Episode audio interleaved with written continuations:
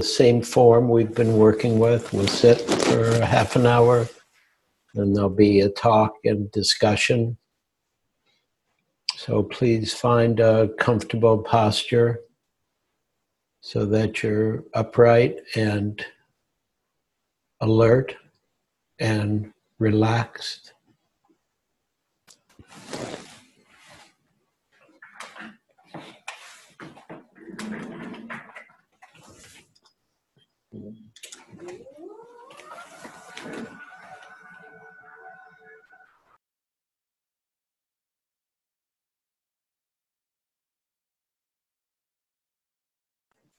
and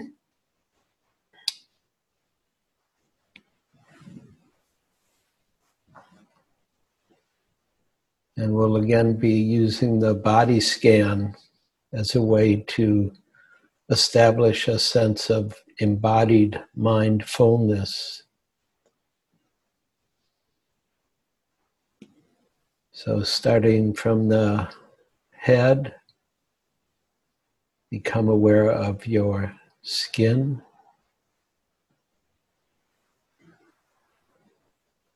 Top of the head, forehead, back of the head, face. And then we'll be flowing down through the body, the neck.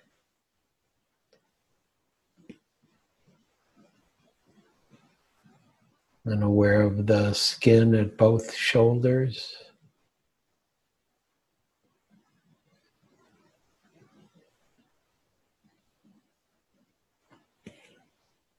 And then both arms, starting with the upper arms.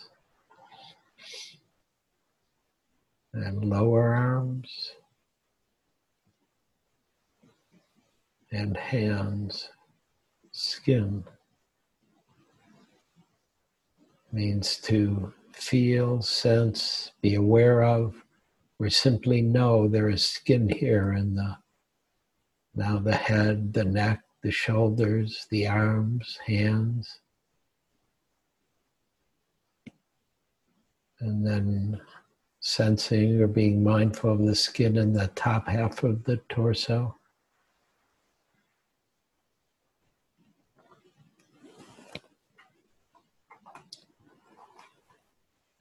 And the bottom half of the torso.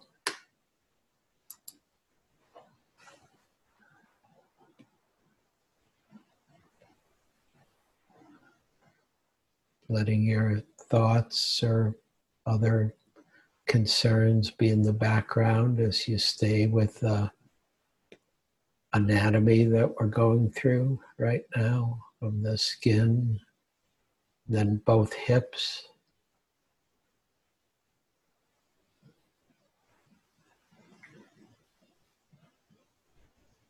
And then the upper legs.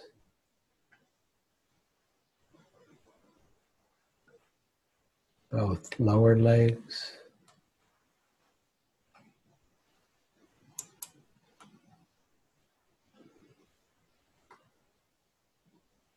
And the feet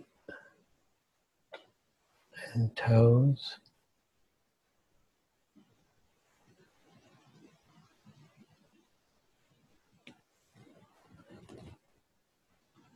In a very relaxed way, just sense the skin of the whole body sitting here.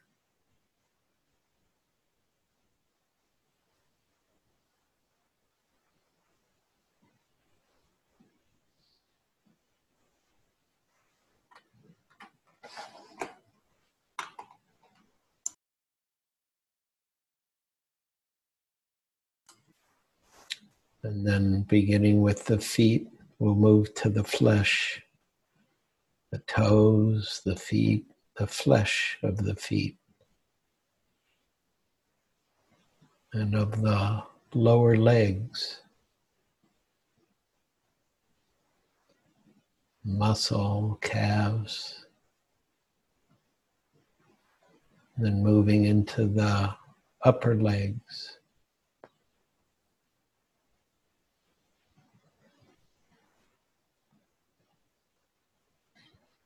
And the buttocks, hips.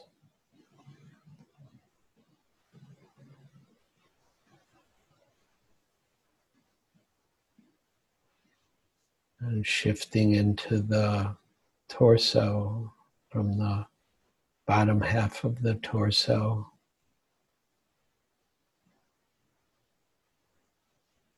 Flesh, including the different internal organs.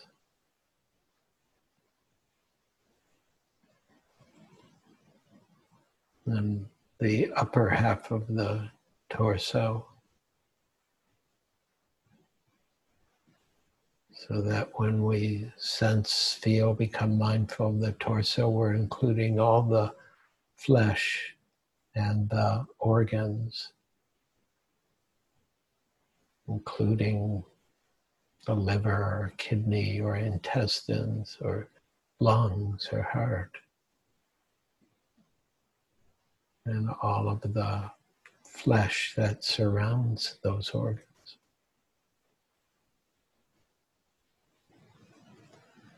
And then sensing, being mindful, knowing that there is flesh in the fingers of both hands and the flesh in the palms and of the hands. Moving into the lower arms, the forearms, and then the upper arms and shoulders, flesh.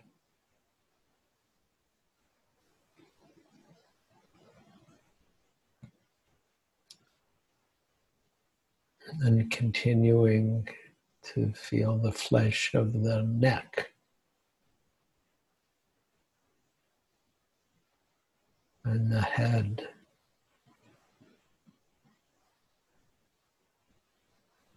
flesh of the face, tongue, brain.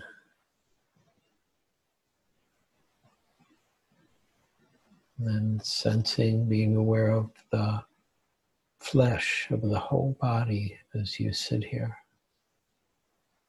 from the feet to the head, inclusive.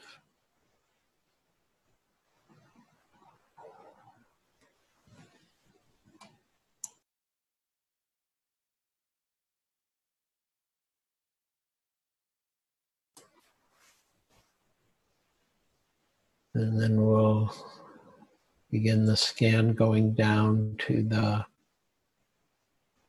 going down, being mindful, aware, or simply knowing there is bone here as part of the anatomy. And so, beginning with the head, we're aware of the bone that is here, feeling it or sensing it.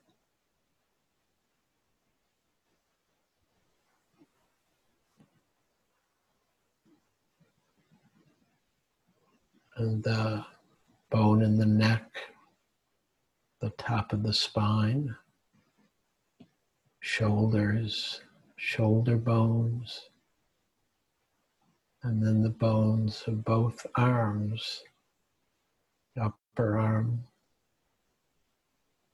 lower arm, and the many bones in the hands.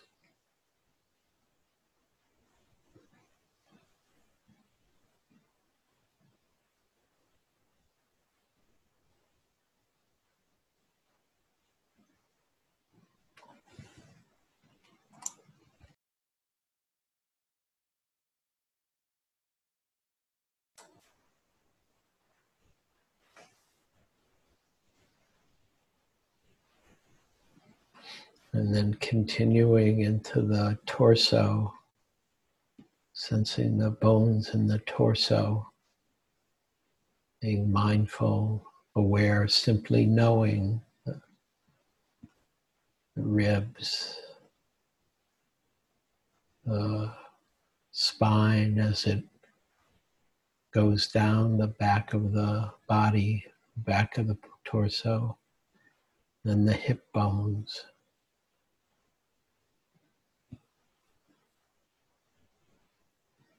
Bone, moving into the both legs, the bone in both upper legs,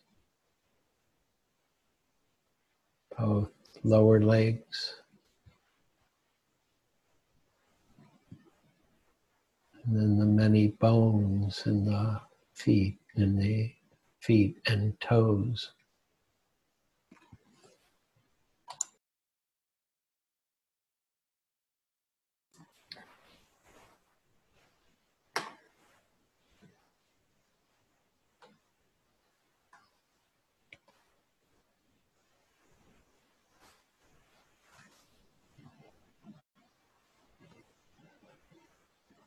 And in a very relaxed way, sensing the whole skeleton that's sitting here as part of your body. Not having to change it or fix it or do anything, but simply be aware of the skeleton from the toes all the way through the head, the bone that is here.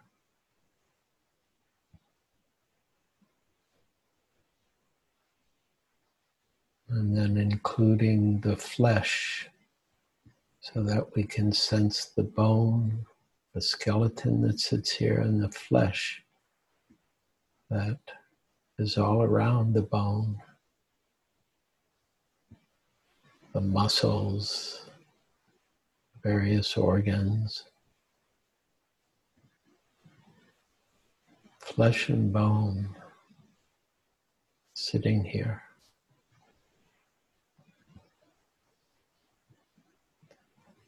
And then adding the skin, which encapsulates uh, us,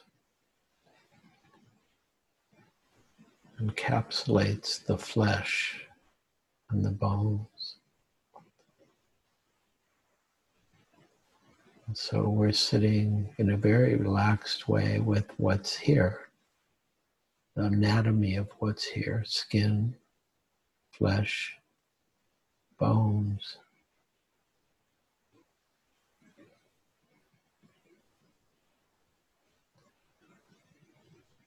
And we'll do a very brief acknowledgement of the elements that are here. The earth element that is characterized by bones, hardness, the ground that's part of this body from a certain perspective. And then there's also the water element, the fluids of the body and the fluid, fluidity of the body, the cohesiveness. That's part of the water element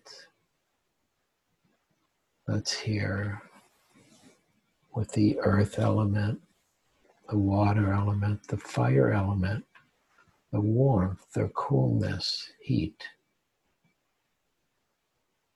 That may be here or may be lacking.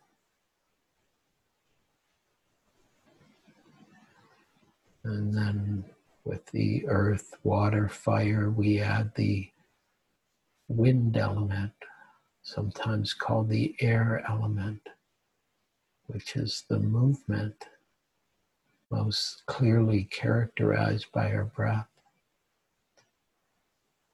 And that takes us to our breathing right now. So that in, in an embodied way, with bones and flesh and skin, and the awareness of what's sitting here, we're also aware of the breathing that happens.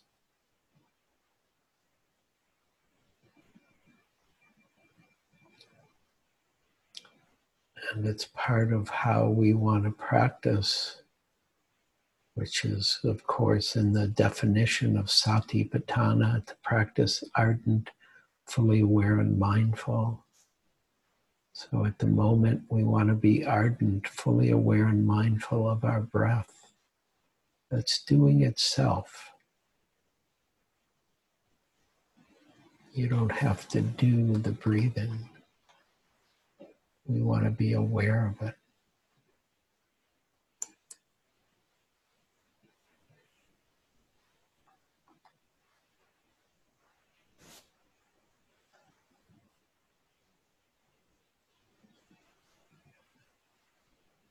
being aware of the in breath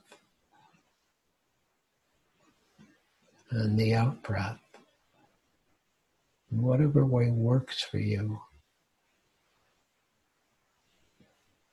Some of us like to be aware of the breathing at the nostrils, some at the chest,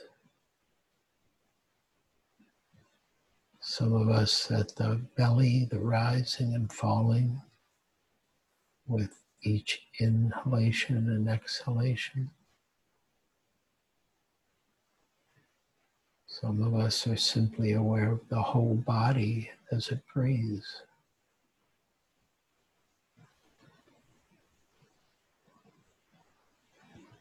And of course, this breath is, characterizes the fact that we're alive.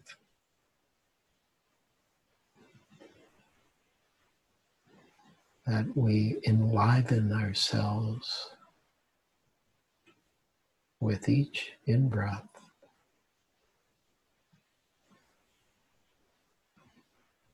And we let go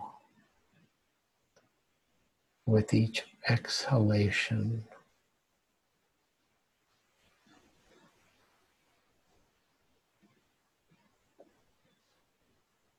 And as we looked at last Tuesday, we saw how that we can use the breath to open the door to the part of the mindfulness of the body that deals with life and death. Because the breathing deals with life and death. It characterizes our being born with our first breath. And it is what defines the end of our life, which is our last breath.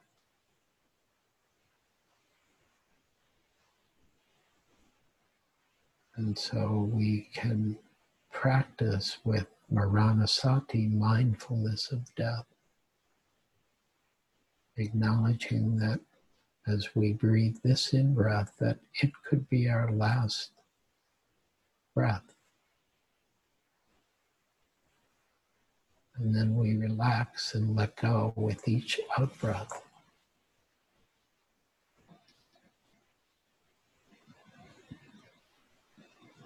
Breathing in with the implicit understanding that this could be our last breath.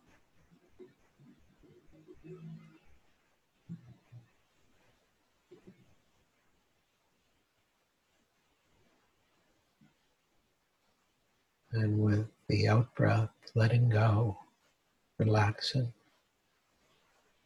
coming into harmony with the truth of the way things are.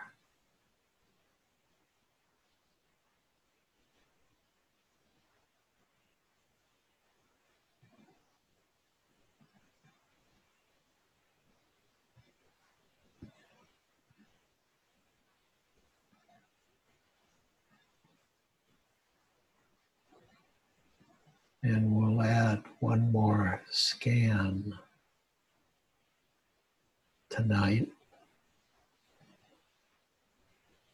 dealing with the second foundation of mindfulness. We'll be looking at how we experience the moment and how we might react to it.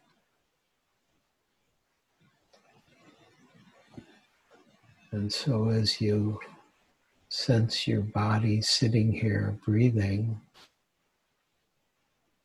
one of the things that you can spend a little time being mindful of is the vedana, or the feeling tone of what's here. And you could just scan or let your consciousness scan your body and see if there's anything pleasant here as we sit here being mindful of the breath.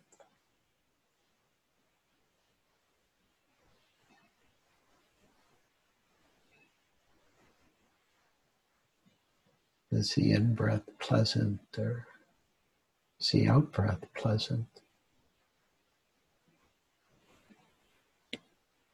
Or is the body sitting here relaxing and is that pleasant or not pleasant? Or neither pleasant nor not pleasant? And you don't have to think about this so much as just see what comes as we include this part of practice in our meditation. Just noticing in a very, very relaxed way is there anything pleasant or unpleasant or neutral, neither pleasant nor unpleasant?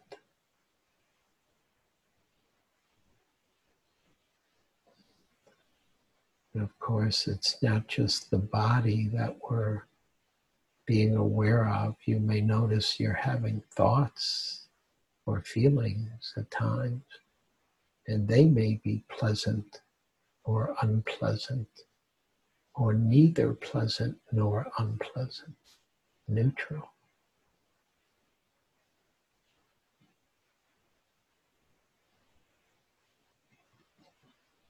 And we can just kind of sit back and rest in awareness and see how reality unveils itself moment by moment by moment, here now.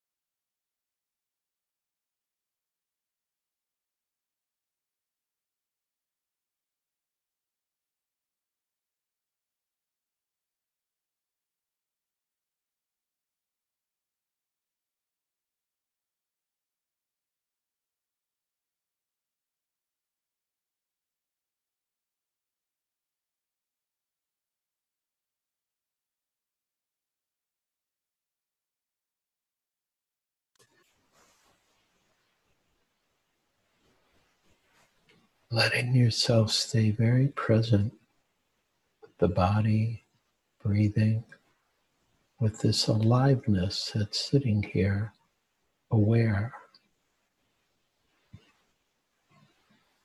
Very gently knowing when an experience is pleasant or unpleasant or neutral.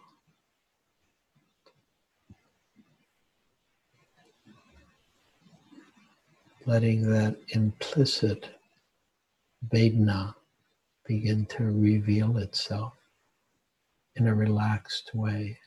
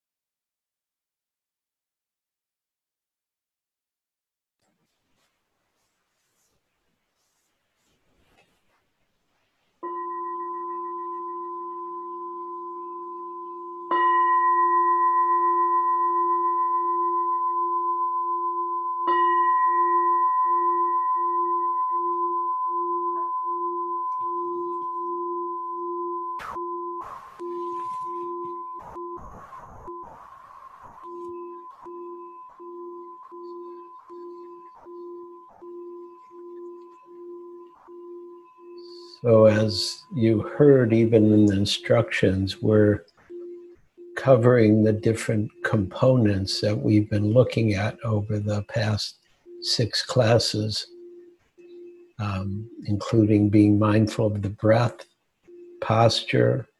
We haven't, we didn't do this here, but activities, and then also the anatomy that we went through, and the elements, and mortality, which are all part of the first foundation of mindfulness. And I would like to encourage you to keep practicing while you're listening right now. Don't stop practicing because the meditation is over in a formal way.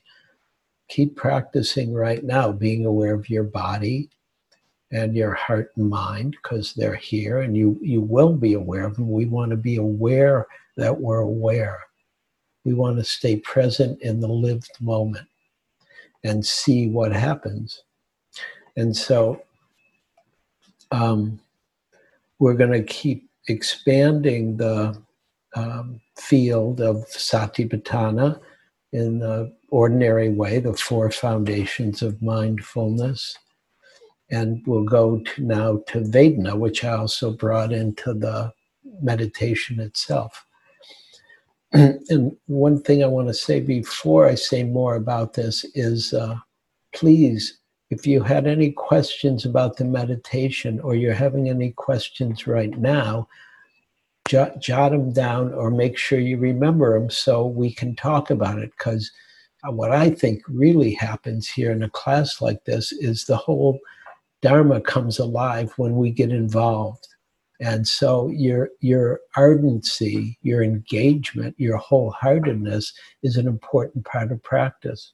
And of course, that was the other piece besides the different uh, components that we've been looking at of breath, posture, activities, anatomy, elements, mortality. We also looked at the, the definition, which I was highlighting three words from the definition to be ardent, uh, fully aware, mindful, three, three terms and the importance of that even now. Like, be mindful now, be ardent about it now, be fully aware now, and be aware that you're aware.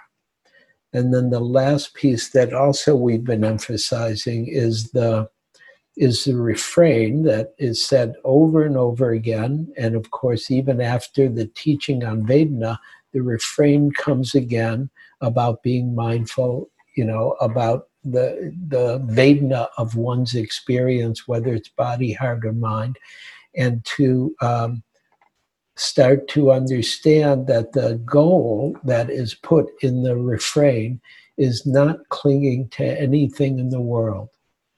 And so we're learning something about what freedom is and what that looks like and how the four foundations of mindfulness support that or nourish it or seed that ability to be present with life as it is, to be present with the aliveness that's sitting here in all its manifestation and not cling to anything in the world.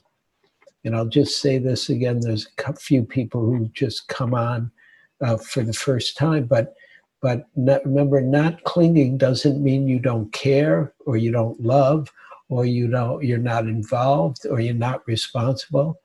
It just means you're not clinging and you can love fully and give fully and care fully without clinging. And it's part of the paradox of the Dharma and of what freedom looks like. So, um. Vedana's uh, generally, when I was growing up in the Dharma, it was always defined as feeling, right? That you want to be mindful of feeling. And then my teachers, who were Westerners, would always just go right to emotions. Even though they knew better, what they wanted to do was teach, um, you know, body, heart, and mind, and heart always meant emotion. So that's where they went. And so I would go on retreats and they would do a talk on the body and then they would do a talk on emotions and then they would do talk about thoughts for mind and then they would go on from there. And uh, of course, they don't do that now because they know people are more sophisticated. And Vedna is such a key piece for all of us to learn about, to learn about not just, it's not just feeling in the usual way you, we use the term in English. It's not just emotion, but it's the feeling tone of every moment of experience is either pleasant, unpleasant, or neither pleasant nor unpleasant. Somewhere in the continuum between pleasant or between and unpleasant. And so even now you could just look and see is this a pleasant moment or an unpleasant moment or neither pleasant nor unpleasant, neutral. And there's not a right here. It's not like it's supposed to be pleasant, although that's mostly what we all want. We want pleasant and it's not um, supposed it's supposed to be unpleasant just because it's Buddhism and it's all about dukkha. It's not supposed to be unpleasant, and it's not just neutral.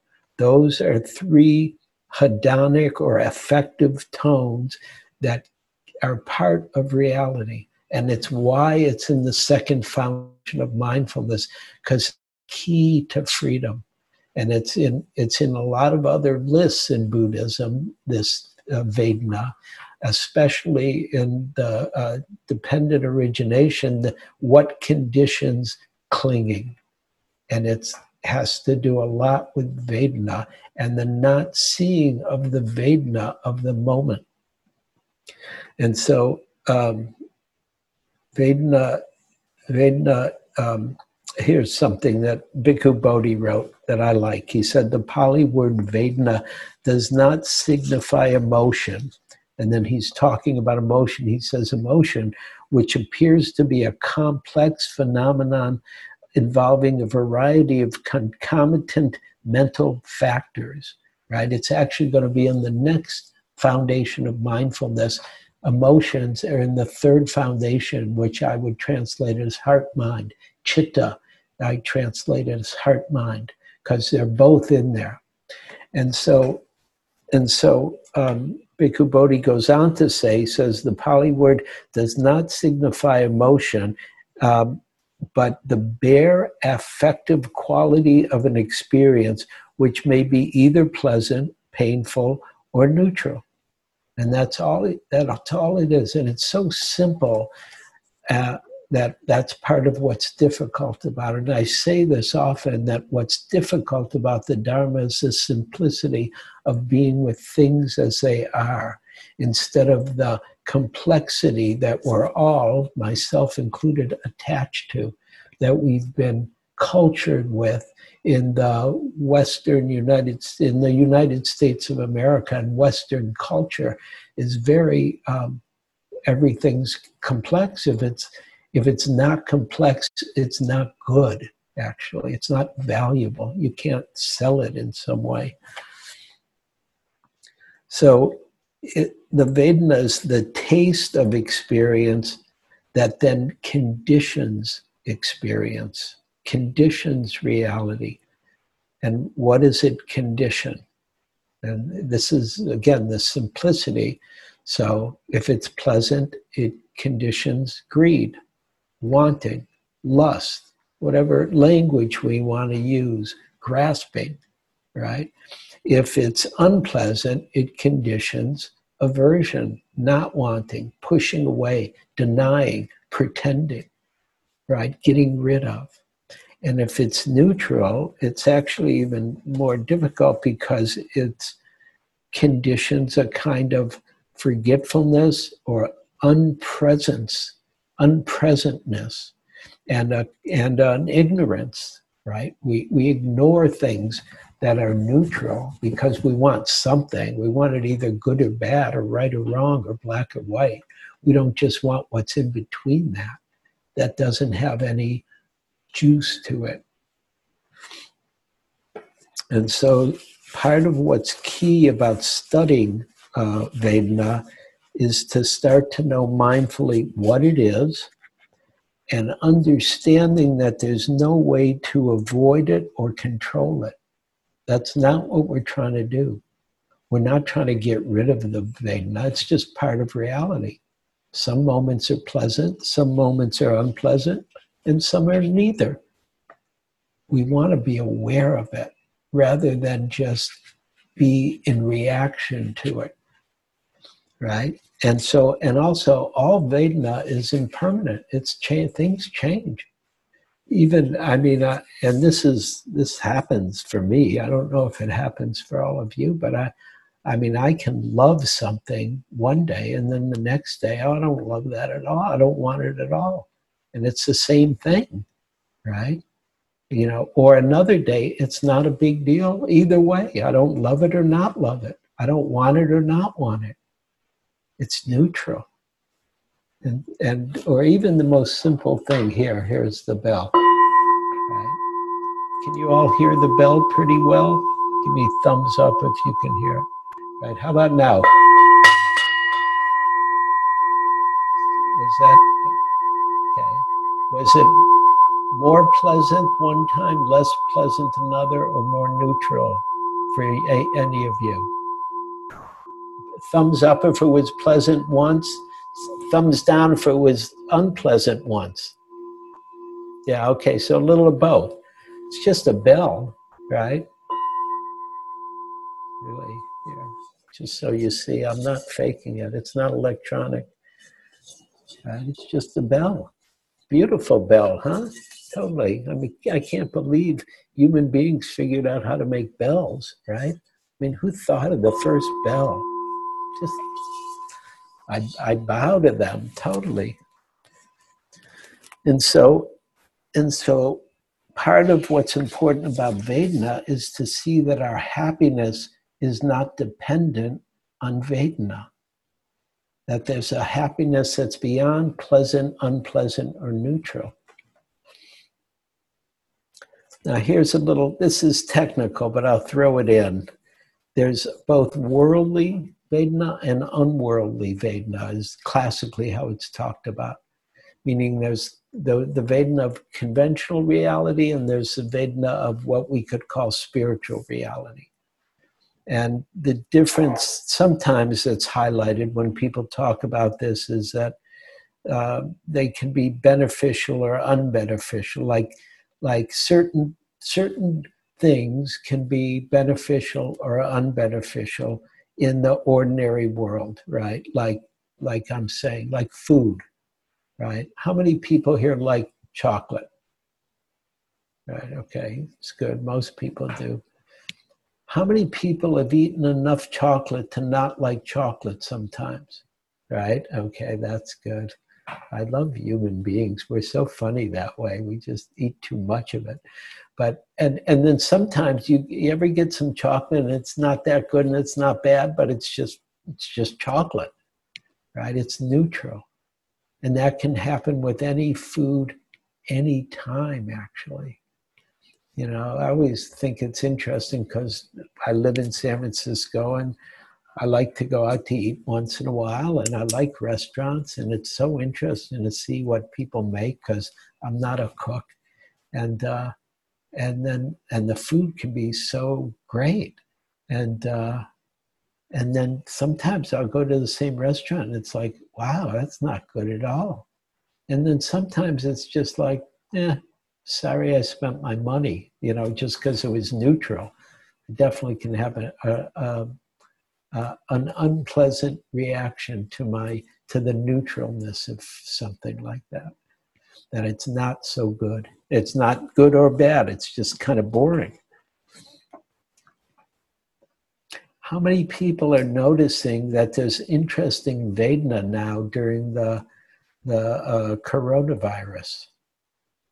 Right? There's there's a lot of unpleasant that happened and that's happening not just happened but and then there's a lot that's calmed down just about the change in lifestyle. It's calmed down a bit. I wouldn't say it's pleasant but it's a little more neutral for people than it was for many of us especially those of us who who aren't ill right? But but the lifestyle has totally changed for all of us right i mean we may be still working some of us some of us may not be working now. And even working we're working from home and that so that's a, there's a whole new Uh, and it's the same work, whether you're at the office or, or at home, but it may have a different vedna because a lot of people really like to get out of their house. And a lot of people don't like to. So there's a there's an unpleasant vedna when we one has to stay home most of the time, even though you may have a really nice house. I'm just riffing a little, looking at other ways we can talk about Vedana. Or the pleasure, the pleasantness of an experience can turn to compulsion or to addiction, right? Like um, with alcohol. I mean, people have a drink and they feel good. It's, it's a pleasant Vedana, right? That's happening. And they get attached to it. They want more of it. They want to feel good. They want to feel relaxed quickly, right? Or if you've ever done drugs like, you know, which I've tried many, you know, you can you think, oh, this is it. This is great because we get high. And then one does it again or again or again in order to make the same pleasantness happen because we're not seeing it's the pleasantness is what we want. It's not in the drug. I mean, the drug may facilitate it once, but other times it doesn't. Or even it's, I was reflecting on the opioid crisis in our country, and uh, and especially uh, I'm trying to remember the name of it.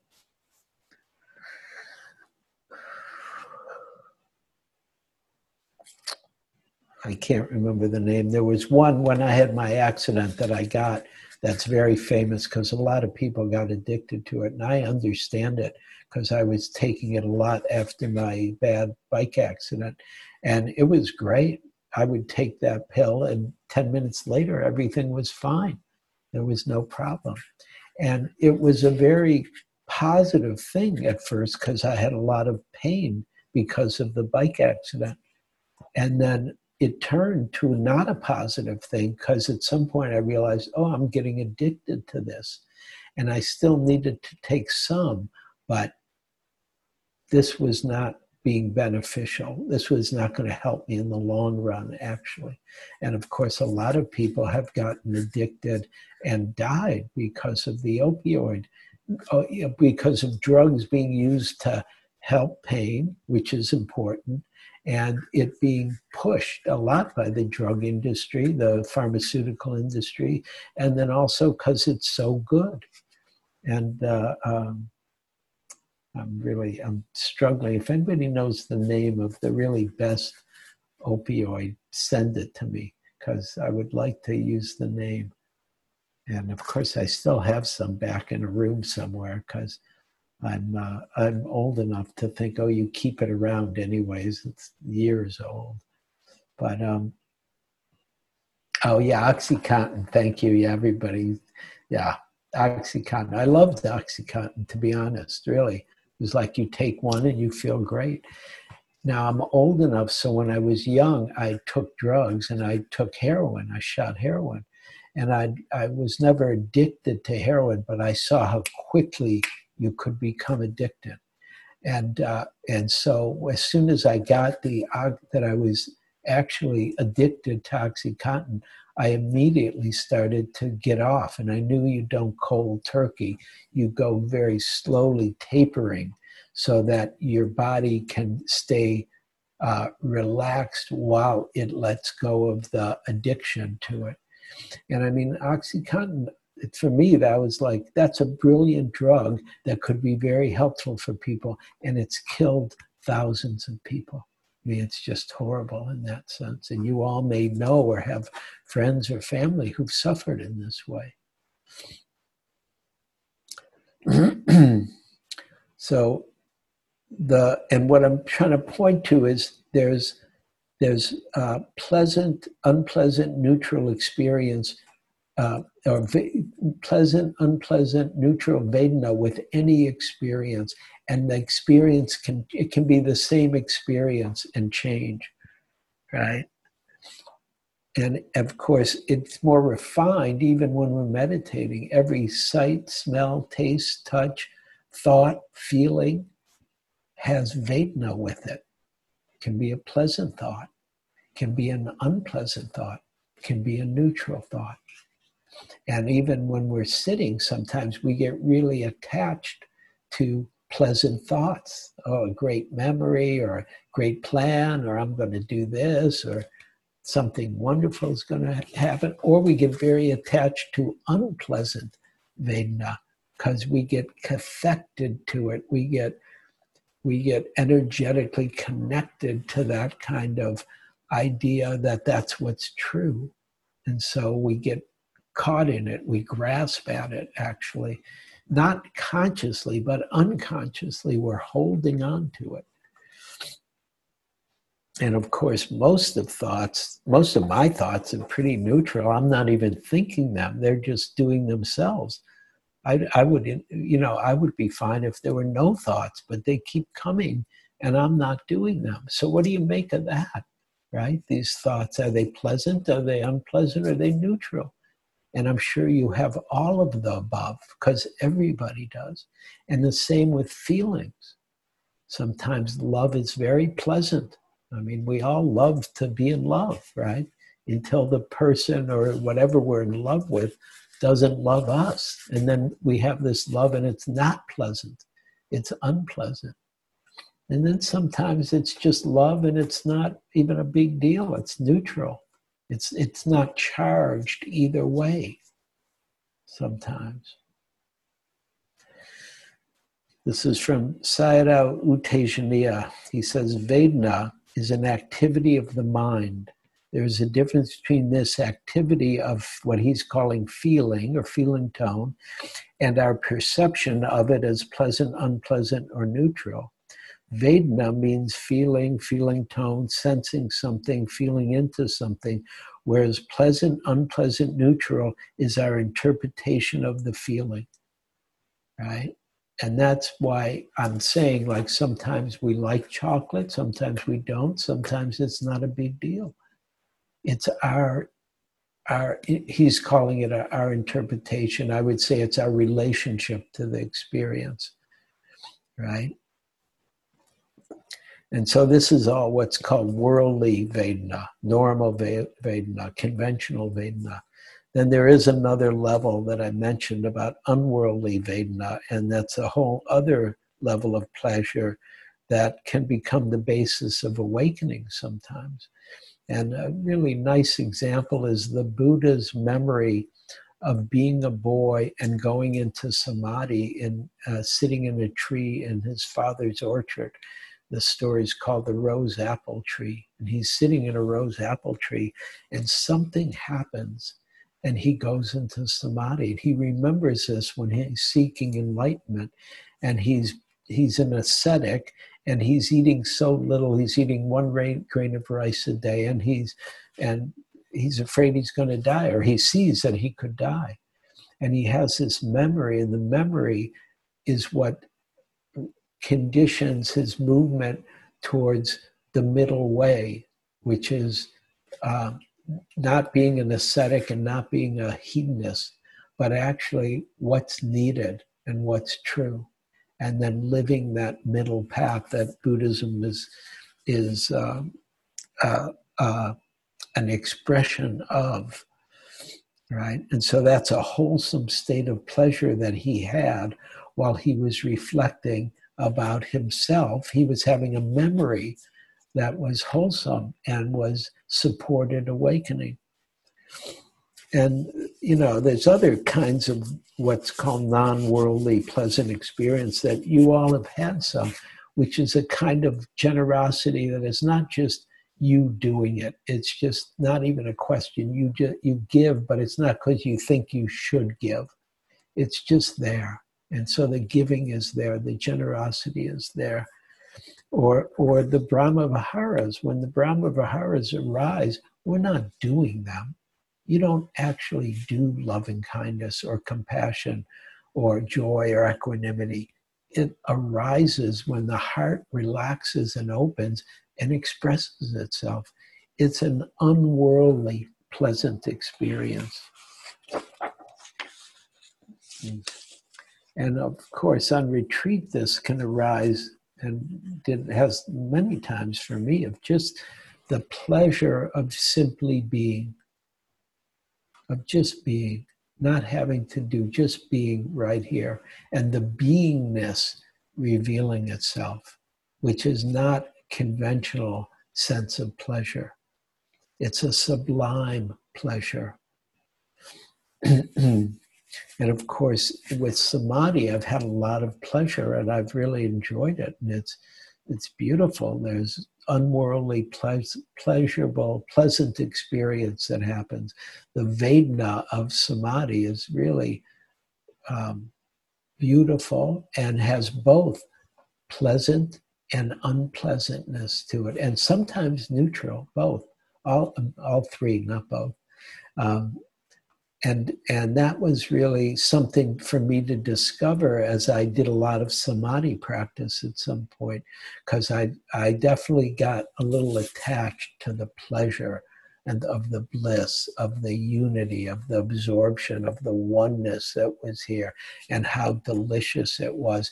And then as it got more and more subtle, how refined the pleasure was, and the wanting it and going for it, and getting it and then seeing at some point that oh it's just dukkha to have to do anything at a certain level especially at that level of samadhi. It, you had to do it to make it happen. And freedom is not about doing something. Freedom's about being free and so that was the unpleasantness of the samadhi.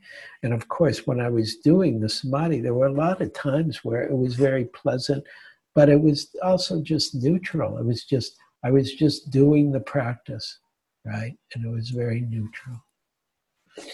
Mm.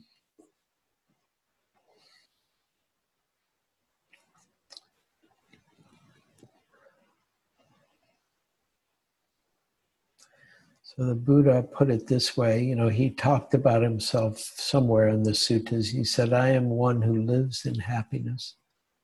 I am one who lives in happiness. And it's, it's great to hear that because when you read the suttas, he doesn't just live in ordinary happiness all the time. He gets mad, he gets angry, he gets irritated at people, he's not happy with how some people act.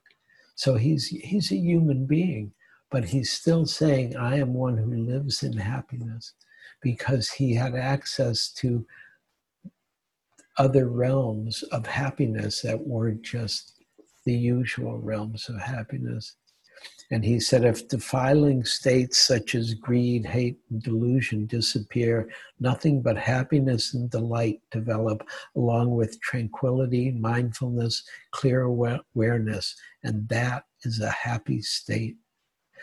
And so, part of what we're looking at when we're studying Vedana is letting go of greed, hate, delusion, greed, uh, um, aversion and delusion.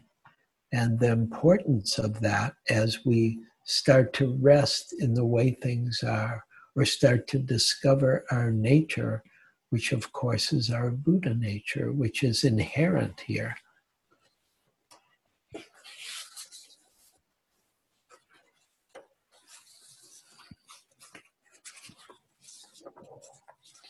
And I'll just end what I'm saying with another quote from the Buddha. He said, For some people, contact, now I'm not going to end here, I'm going to say a little more, but I said this before about dependent origination.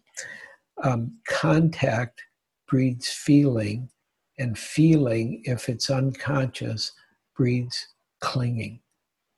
Right? The, the dependent origination are these 12 links of conditionality and at some point, right in the middle, they have contact, like, and contact means a contact of experience, any experience, thought, feeling, sound, taste, touch, any experience that we have, any moment of experience. And contact breeds uh, um, feeling, Vedana, and Vedana can condition grasping or clinging. And if we're unaware of it, and so the Buddha said for some people, contact, the point where sense plus object meet, is enthralling. right? When there's an experience, we're enthralled with experience. I'm commenting on, he didn't say all this.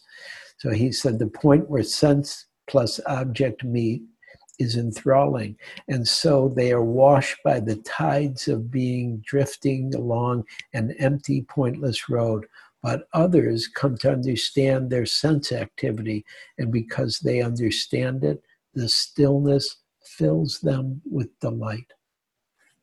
That there's something delightful, which is, of course is an unworldly kind of pleasant vedana that comes by learning how to just be right here in the middle of experience at this moment, right here, right now, just to rest here, relax here, or be here. And then, especially on retreat, that kind of relaxing into the simplicity of being is quite profound. So, those are a few of my thoughts about Vedana. I'd love to hear your comments, questions, reactions, liking, not liking. Please raise your hand, and I see some hands going up, so I'm going to answer it. Um, what is that? Oliver. Yes, can you hear me? Yes, very well. Uh, thanks for your uh, talk, Eugene.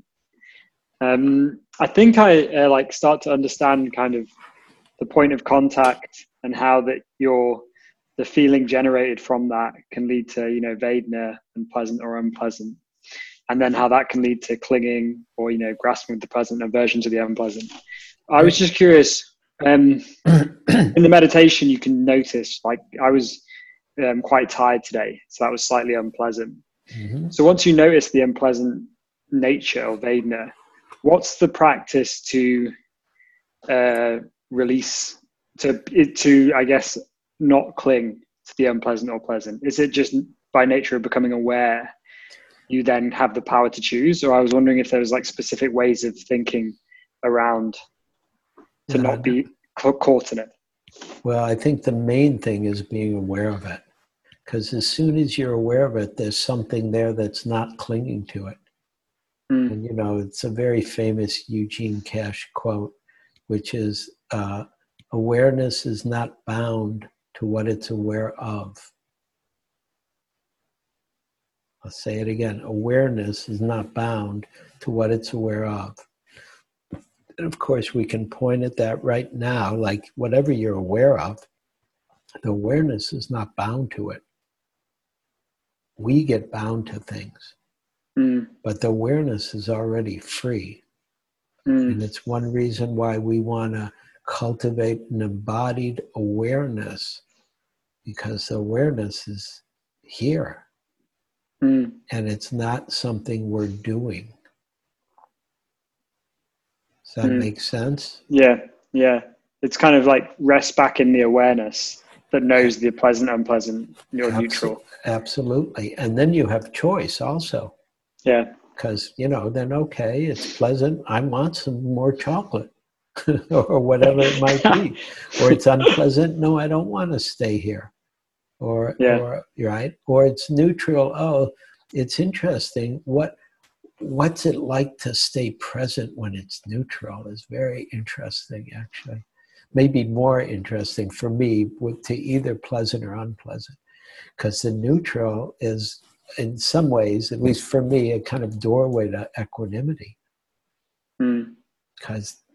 it's just all happening on its own anyways meaning meaning the neutral is happening but even the pleasant and unpleasant is all happening on its own you know i'm a human being human beings like food I'm going to eat something sweet or sour. You know, I mean, I love I love chocolate, but I don't eat much of it because it I, it has an unpleasant effect on me because of the caffeine, and I'm super sensitive to caffeine. Right, mm. And so mm. I'm aware of the Vedana, and then I, and and so it's not like I stop responding to it. but I'm not bound to it. I still can have some chocolate when I want, even though I don't like the caffeine effect Mm. or Mm. impact. Does that Mm. make sense? Yeah, totally. Yeah, Okay. yeah. Okay. Mm. Thank you. Okay. iPhone. Who are you, iPhone? Let's see you. Can we see you? Hello, iPhone. I, I unmuted you, iPhone. Oh, hey Eugene, it's Tasha. Oh, Can you hi, hear me? Tasha. Yeah, yeah. Hi, hi. I know. I was watching you do a little walking practice. Great. Oh yeah. Um, so I'm wondering how you can balance letting go in periods of your life where you need to do a lot of doing and like striving.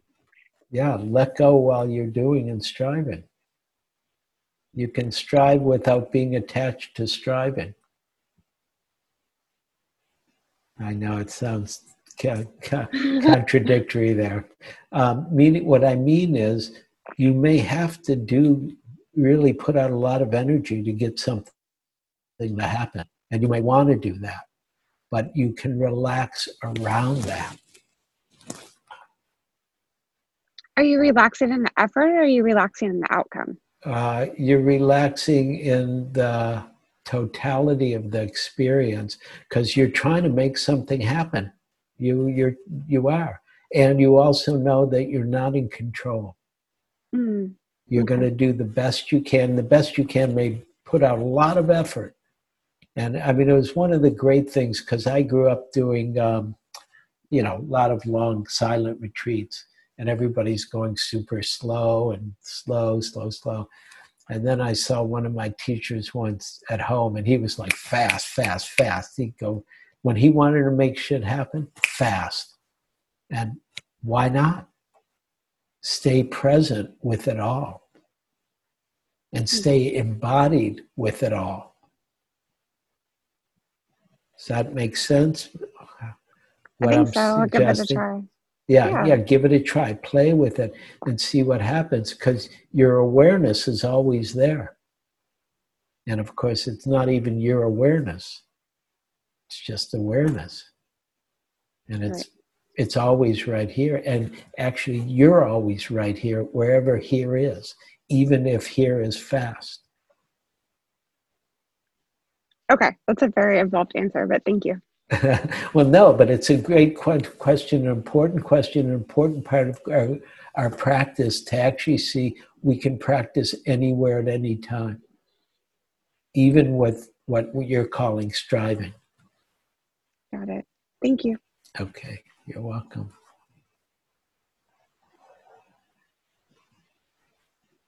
This is the, this is usually Heather, but maybe it's Don. It's sure. actually Don for a change. Oh my God, Don! You guys threw me off. shocking, isn't it?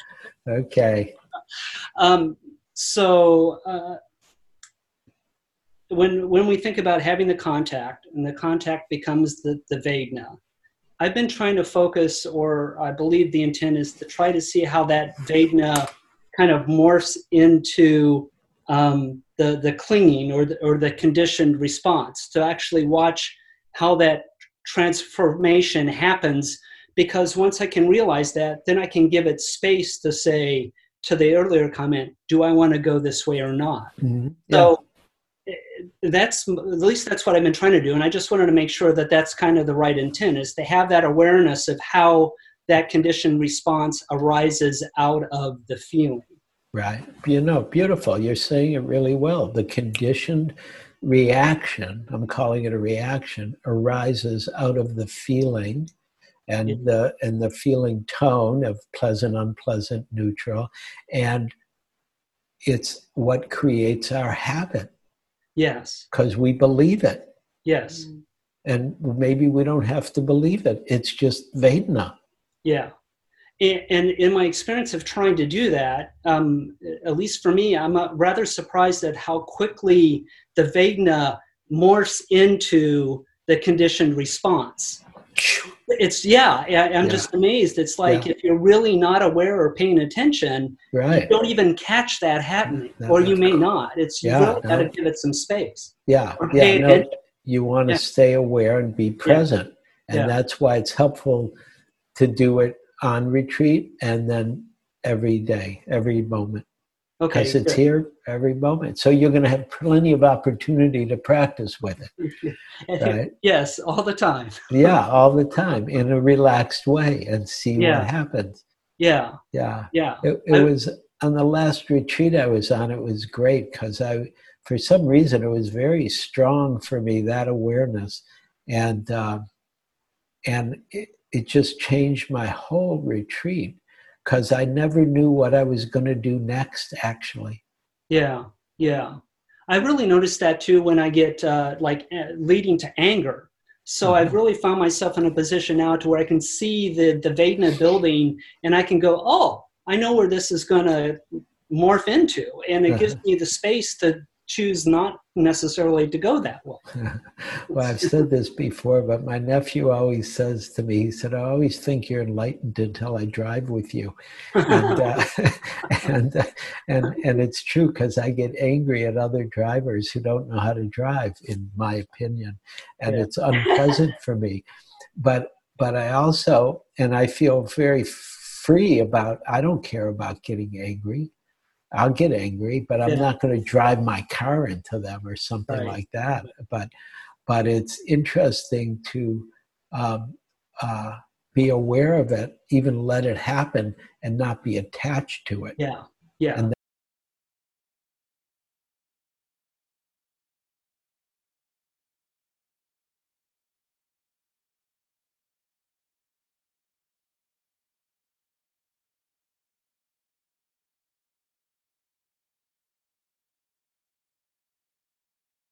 Great. All right, that great. that's Good. it. Thank you. Okay, thank you. Really nice to have you speak up. I'll try to do it some more. Good. Uh, let's see. Uh, who do we have? I, this is um, oh my friend Phil. Where are you, Phil? Phil, how are you? I'm great, Eugene. Thank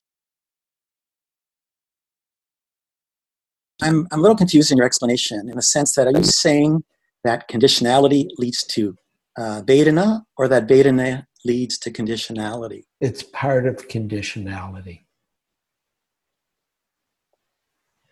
It's part. It's one component. Actually, if you if you want the best Buddhist definition, you want to look at dependent origination, Right. and, and right, and then you have twelve links to conditionality. But I see it as conditionality that determines the way you see your experience. You, you see what you believe.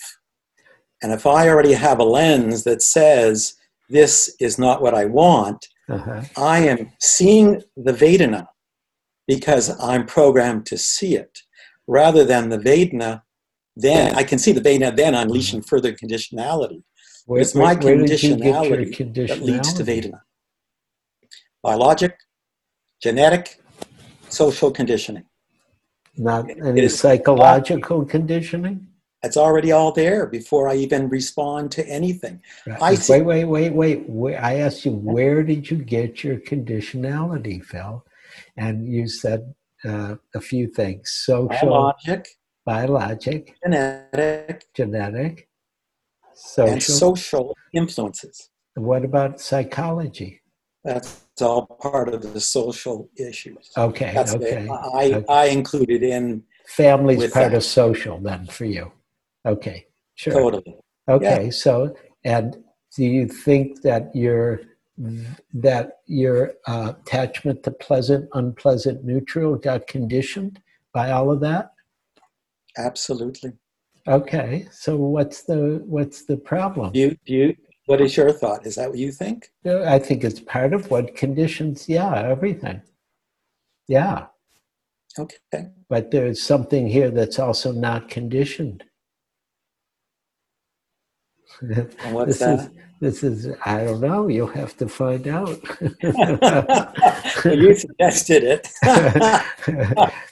meaning there's something here that's inherent or innate that's a little beyond the conditionality, right? like And- the and the free the Vedana- free the free heart. Yeah.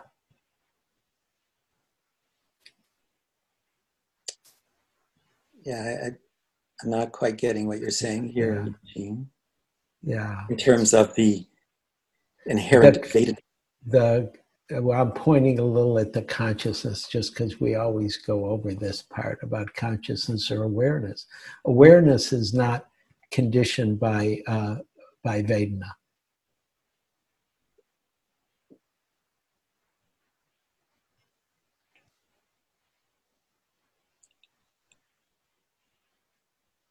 Okay. Oh, thank you. Awareness is not conditioned by Vedana. So, so why is equanimity not a Vedana? Um, well, is it pleasant, unpleasant? Maybe it is. Maybe it is. Maybe it is. But it may be an unworldly Vedana, not just Equanimity? unworldly. Yeah. yeah, yeah. Yeah. It's one of the Brahma Viharas. It's not something you can actually do. You can mechanically do it sometimes, but really, equanimity, when we're talking about it as a Brahma Vihara, it's a divine abode. We're not doing it, it's just here. And that's an otherworldly component of reality.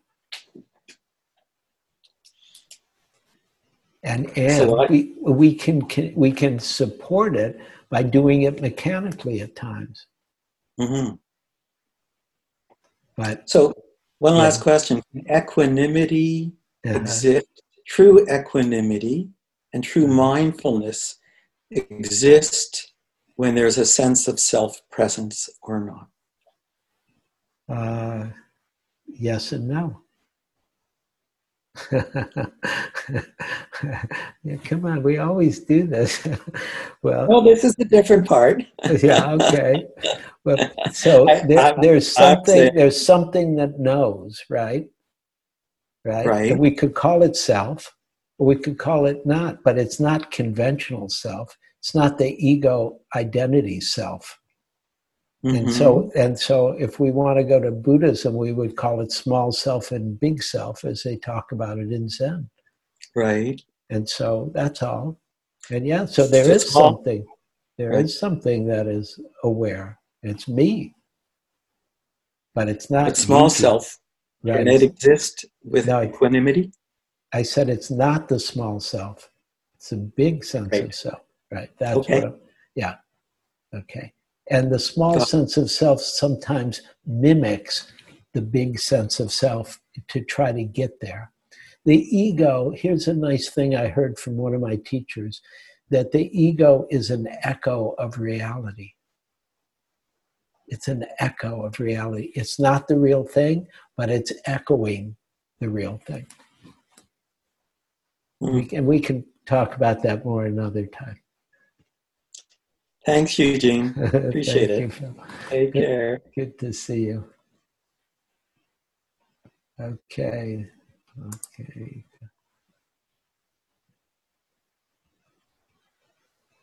Okay. Karen, Hi, who's usually not Karen. it's it's Karen this time. Okay. Hi, Karen. Hi. Um, I- I'm I'm not even quite sure how to how to formulate this, uh, uh, but what Don was talking about kind of helped me. Um, I I realized that I'm not usually aware of the Vedanas, and when when the question comes up when we're doing a meditation that involves a Vedana, I I kind of find myself at a loss. Mhm. um, and I, and this is true when I'm meditating by myself too. If I try to to go there, I I I feel like I don't feel anything. Um, So but- it's new, it might be neutral. it might be neutral, yeah. Um, and and I've heard that I've heard the neutral Vedana described as delusion or ignorance, but it doesn't feel like that. It just feels no, no, that our reaction to it can be uh, delusion or ignorance. Not that the neutral is not either. Uh-huh, It's our not relationship to it. Okay. It's our relationship to pleasant, our relationship to unpleasant, our relationship to neutral. Mhm. That's what we're looking at. because our relationship is the reaction we're having towards part of reality, which is reality is pleasant, unpleasant, or neutral in any moment. Yeah, okay. And I guess, uh, you know, often it is neutral, but I, I also, as I was preparing for this question, while I was listening to other people, I was thinking, in when I'm not meditating or being aware, when I'm not consciously being aware, you know, I have the, I have feelings of I have plenty of feelings of this is pleasant, this is unpleasant. I'm angry, I'm happy, um, I love this food, or I don't. Um, but I don't think of it as Vedana. I guess that's what it is. Yeah. Yeah. Why Yeah. don't you play with it this Yeah. week and see? Yeah. And even right now, see what's here. Is this a pleasant moment, unpleasant, or Right. neutral? And that's the other thing is that it can it feels like I mean this moment actually feels pleasant. Okay, so When I was- just- so and just notice that you might have a reaction to the pleasantness, hmm and you don't have to even stop the reaction. You just don't have to believe it. hmm Just be aware of it. Yeah, be aware just of it. recognize it. Even enjoy it. It's pleasant. Yeah. What Yeah, the hell? I enjoy dark chocolate. Really? right. Why not? Why not? You Yeah. know, but if I eat too much, I don't enjoy it. In the meditation, when you were giving that instruction about about the Vedana and just looking at whether what you're experiencing was pleasant, unpleasant, or neutral, hmm because I, I've, I had all of I had at least pleasant and unpleasant because there were parts of my body that were uncomfortable and other parts actually all three. Hmm parts of my body felt fine and pleasant and some were just like just neutral. Nothing Right. really either way. Um, Uh-huh. yeah okay Good. Good to see that. And just yeah when you're actually sitting, you don't have to go looking for it. Just notice what's the what's the uh, experience that you're aware of that's in the foreground, Mm, and just is it pleasant, unpleasant, or neutral? That's all. It's Okay. it's simple. yeah okay Okay. Good. thank Okay. you Thank you. Okay, Jill. Hi. Hi. Can you hear me? Yes. Okay. So, um, well, I just wanted to share something about what I experienced while we were meditating. Please. Um, I was thinking about the Vedanas and noticing that throughout my body, I, there were combinations of um, unpleasant, ple- um, pleasant, and neutral all at the same time. Um, and the only part of my body that felt pleasant was my mind, or Mm. um, and even though I was kind of That In that pain. might that might not be part of your body. well, I'm kind of that's one of the things that I'm wondering about is Right. I had, uh, you know, I have this pain and discomfort, but in my mind, I'm feeling pretty positive and everything feels, Right. uh, that part feels pleasant to me. And I had this sensation where, um, like my mind was moving backwards through the, in the room. It was uh, receding while in front of me, everything was opening up uh-huh. and it was i was just watching that and it was kind of interesting and then i i thought wow that's really cool feeling Yeah. Yeah. and then all of a sudden it pleasant. stopped Uh-huh. as soon as i acknowledge as soon as i thought wow that's really i Uh-huh. like that that's really Uh-huh. cool it's Uh-huh. the sent the um, movement stopped Okay. So and then what was there? Pleasant, unpleasant, or neutral with the it, it was still pleasant i was still feeling i still had a pretty positive perspective Uh-huh. It's just that that almost kind of a psychedelic sensation that I was having just Yeah. stopped as soon as I, Yeah. I, I, I guess I was feeling a little. I became attached to it or something. Uh, don't worry about being too attached to it. Enjoy it. Because it's very pleasant. And it's also a pleasant meditative experience that you're having.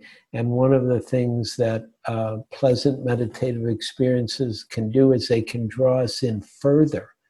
And that's one of the positives about the Vedana if we're not just in reaction to the Vedana.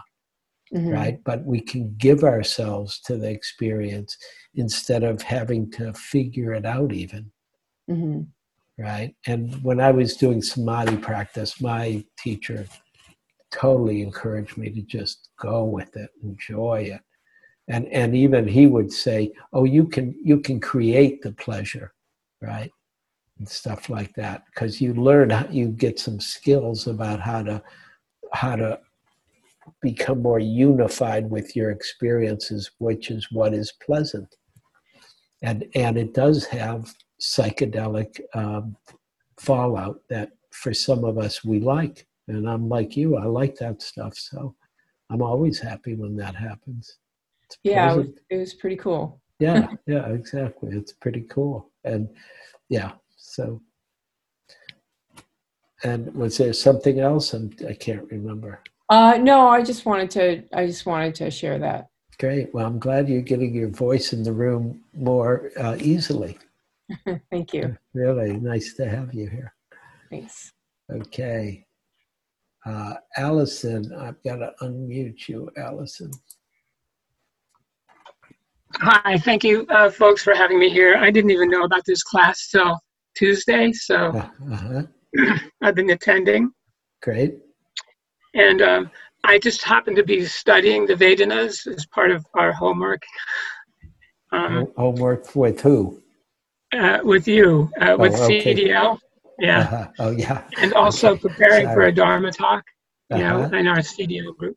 great Anyway, and what I've I had difficulty initially, you know, separating the idea of Vedana from the idea of feelings. And Uh-huh. um, uh-huh. I've been practicing with it. I realized that in some instances, particularly,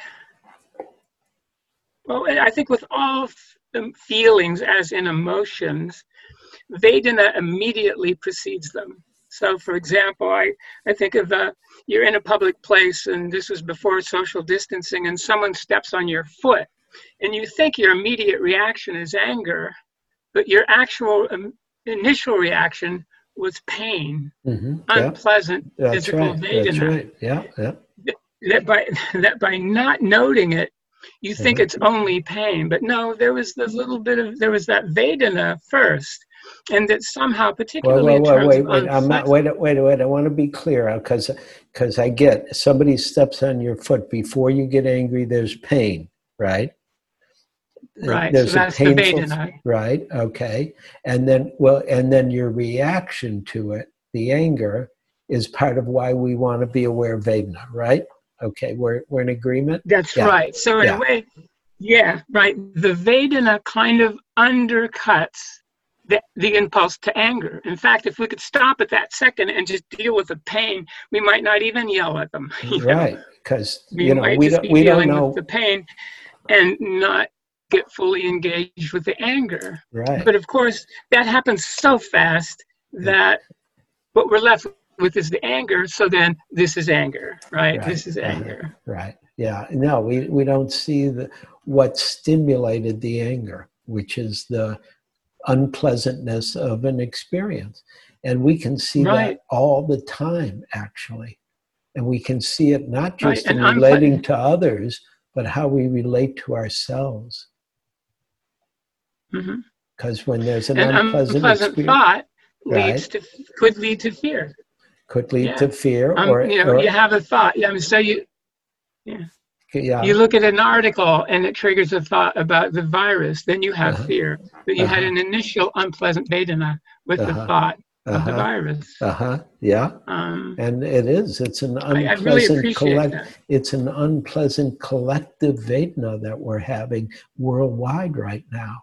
And so, how we respond to it, both individually and collectively, is very interesting. Because if we don't see the unpleasantness as key, then we're going to act like like I do. I walk around San Francisco a lot Mm. because there's not much to do these days, and I can't anyhow. I, I there's the, especially at night, there's not a lot of movies open or anything. So, so I'm walking around and um, and I'm going to mute you uh, there. Um, and uh, and the the um, what I'm really interested in these days is um, the people who are driving who are angry. And I don't know if any of you seen. I saw it again last night. Like he got so angry. Somebody got got so angry, and it's like, oh, I get it's it's such an unpleasant experience for a young twenty year old man who's what he looked like, and to be like there's nothing to do right now, right, except stay home, right, and uh, and so it was just so. Um, and of course, I had a lot of compassion for him even though at first he scared me because he was screaming at somebody and it, it, was like whoa that guy's serious and and of course my own vedana was a, a, little bit of fear and do i have to worry about this right is this guy crazy or what what's going on and no and i had to walk right through who he was yelling at right the person in the other car which had gone into a driveway or something and you know yeah, and so we're all dealing with this some way or another. Go ahead. Yeah. I also appreciate very much your honoring pleasant Vedana. We uh, need that. Sure. Why not enjoy we need it. Know, it's, it's right. an important. It's springtime, you know. It's springtime, yeah. and we're told to stay indoors. Go out, feel the Vedana. Yeah, nice, nice, pleasant Vedana, uh-huh. and that can bolster our spirits. It can can no it can be very skillful at times and the truth is we can actually be fine in our house. I remember one of my teachers he had a little cabin and uh, he, we were talking about something. I said well where do you do walking meditation here? He said oh in my cabin. And he was like maybe it was 10 feet wide. And i said oh really? 10 you go he goes, oh yeah, I go back and forth, and you know, and he was totally happy to do walking meditation in his cabin. Of course, his concentration was very strong, so he knew how to be right there in each step. And of course, when we're doing walking meditation, we're really not trying to get anywhere. We're trying to get here. We're trying to get in the moment. And that moment can be in the 10 feet. But it, I agree. It's good for most people's soul to get out a little bit, walk in the park or at the beach, and uh, stay six feet away from everybody else. The main thing, though, I think, is to pay attention to the pleasant Vedana because sometimes we have pleasant experiences and we're just clueless. We don't even we don't check in. But thank you so much. Sure, thank you. Okay, we need to stop. Um, uh, Jeff, are you here, Jeff? I didn't see. No, I don't see Jeff's not here tonight. So I'll just say a little bit about um, Dana. Uh, remember that SFI is functions supported by your generosity. If you're part of SFI and taking this class, we appreciate your donation. Dana means generosity. Um, and you know some of that will go to spirit rock and some of it will go to me i appreciate your generosity it's nice to have a few dollars to you know, even if i can't find anywhere to spend it right now you know it's like but but i'll find somewhere trust me. And uh, and really let's keep practicing right? We, we keep working with the body keep an embodied awareness this week and keep paying attention to Vedana now this week. Let's see what happens as we stay aware of the pleasant, unpleasant, or neutral moment and how we might be relating to those moments of reality wherever we find them. And then offering our good wishes to and uh, offering to share our good fortune. Uh, may it go out in every direction. May all beings be happy, May all beings be peaceful. May all beings be free from suffering. May all beings be free from being attached to Vedana. May they be aware of Vedana without having to grasp or avert or be ignorant but that they can wake up even with Vedana, with pleasant, unpleasant, and neutral experience. May all beings be free.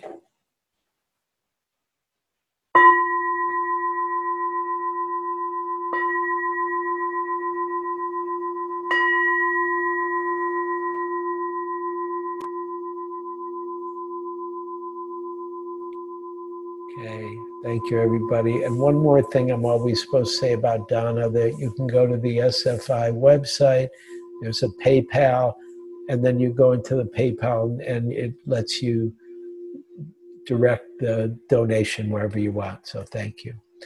Anyhow, I'll see you on Tuesday. We'll continue to study, learn, practice Satipatthana together. Be well.